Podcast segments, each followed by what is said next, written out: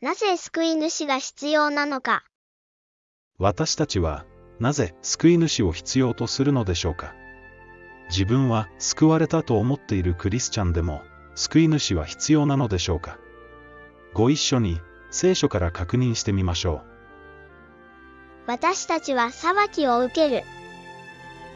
人には一度死ぬことと裁きを受けることが定まっている、そう聖書は教えます。そして、一度だけ死ぬことと、死んだ後裁きを受けることとが、人間に定まっているように、この裁きによって有罪とされる人は、火に投げ込まれると聖書は教えます。世の終わりにも、その通りになるであろう。すなわち、見つかいたちが来て、義人のうちから悪人をえり分け、そして、炉の火に投げ込むであろう。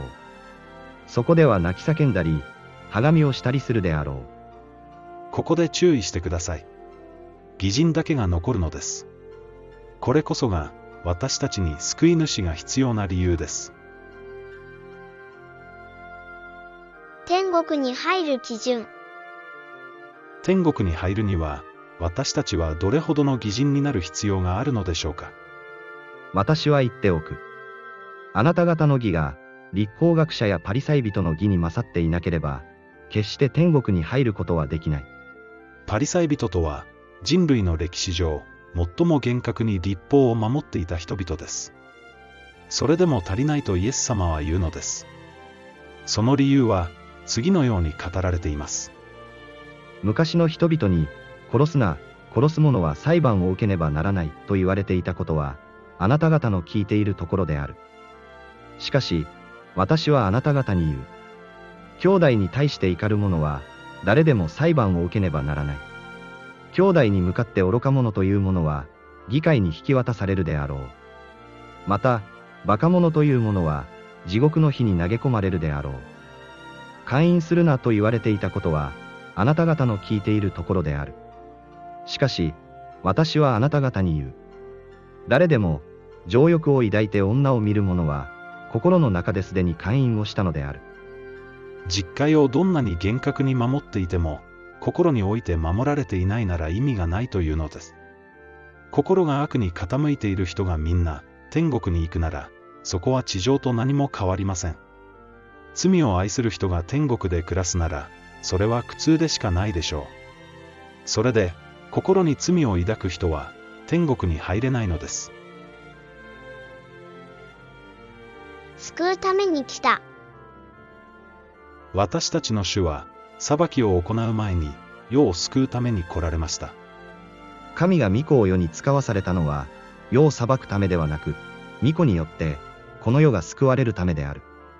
彼を信じる者は、裁かれない。信じない者は、すでに裁かれている。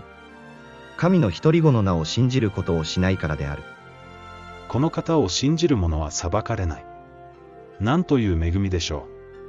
この方が神そのものであり、この方には全てを捨てて従う価値があると信じる人は、裁かれないと約束されているのです。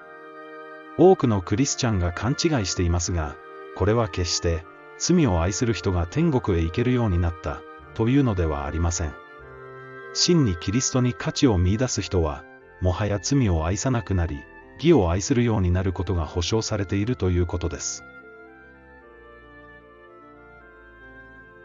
精霊の導きによって、罪を犯さないものになれる。私たちが罪の中にあっても、義を求めていることの保証として、精霊が与えられます。この精霊の導きに従うなら、決して肉の欲を満たすことはないと聖書は保証しています。私は命じる、御霊によって歩きなさい。そうすれば、決して肉の欲を満たすことはない。これこそが、本当の十字架の恵みです。多くのクリスチャンが、この恵みを見逃しています。罪を犯さなくなること、これこそが十字架の恵みであり、癒しであると聖書は教えているのです。キリストは自ら十字架の上で、私たちの罪をその身に負われた。それは、私たちが罪を離れ、義に生きるため。その打ち傷のゆえに、あなた方は癒された。彼を信じる者は、裁かれないと書かれた理由は、まさにこれです。求めなさいと聖書に何度も書かれたものは、これなのです。なぜ救い主が必要なのか、お分かりいただけたでしょうか。それは、すべての人に、一度死ぬことと、裁きを受けることが定められており、その裁きを通過するには、立法学者やパリサイ人に勝る義が必要だからです。この義を与えてくださる方は、キリストを置いて他にはありません。この人による以外に救いはない。私たちを救いうる名は、これを別にしては、天下の誰にも与えられていないからである。私たちが罪を告白するなら、その罪は許されます。神様は人の失敗を問われません。神様が問われるのは、義としてくださる方を信じず、求めなかったことだけです。この方に従って命を得ようとしなかったことだけです。信じましょう。求めましょう。この方は、従順な人に、ご自身の義をお与えになります。キリストにとどまる者は誰も、罪を犯しません。罪を犯す者は誰も、キリストを見たこともなく、知ってもいません。もし指導者がこの教えを否定しているなら、その教えに従うことをやめ、聖書に立ち返る必要があります。正しいのは、いつだって聖書だからです。